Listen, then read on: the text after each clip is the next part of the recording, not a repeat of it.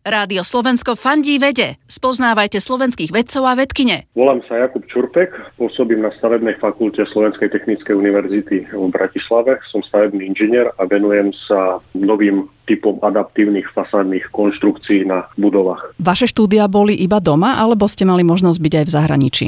Mal som tu možnosť aj byť v zahraničí na, na Technickej univerzity v Drážďanoch, taktiež a na Katolíckej univerzite v Levene v Belgicku a taktiež dosť veľkú značnú časť štúdia aj potom po štúdiu doktoránskom na fakulte stavební v UT Brno, kde vlastne aj prebiehali tie experimentálne merania, aj teraz prebiehajú stále. Čiže ako si môžeme predstaviť váš denný výskum? Tak ono to sa skladá z takých možno troch fází. Najprv sa vlastne študuje literatúra, navrhneme kompozíciu toho fasádneho systému, ktorá by mohla splňať tie naše očakávania, ktoré vlastne chceme pre konkrétny typ budovy, robíme simuláciu, meníme typy materiálov, termofyzikálne vlastnosti alebo iné fyzikálne vlastnosti jednotlivých materiálov a sledujeme v podstate, že čo sa deje s tou fasádou. Čiže vaše leto je o tom, že chodíte po uliciach a nedá sa nepozerať na fasády, či už doma alebo v zahraničí, že aké to tam majú? No áno, to sa priateľka zo mňa smeje, že stále si fotím fasády, strechy, okna a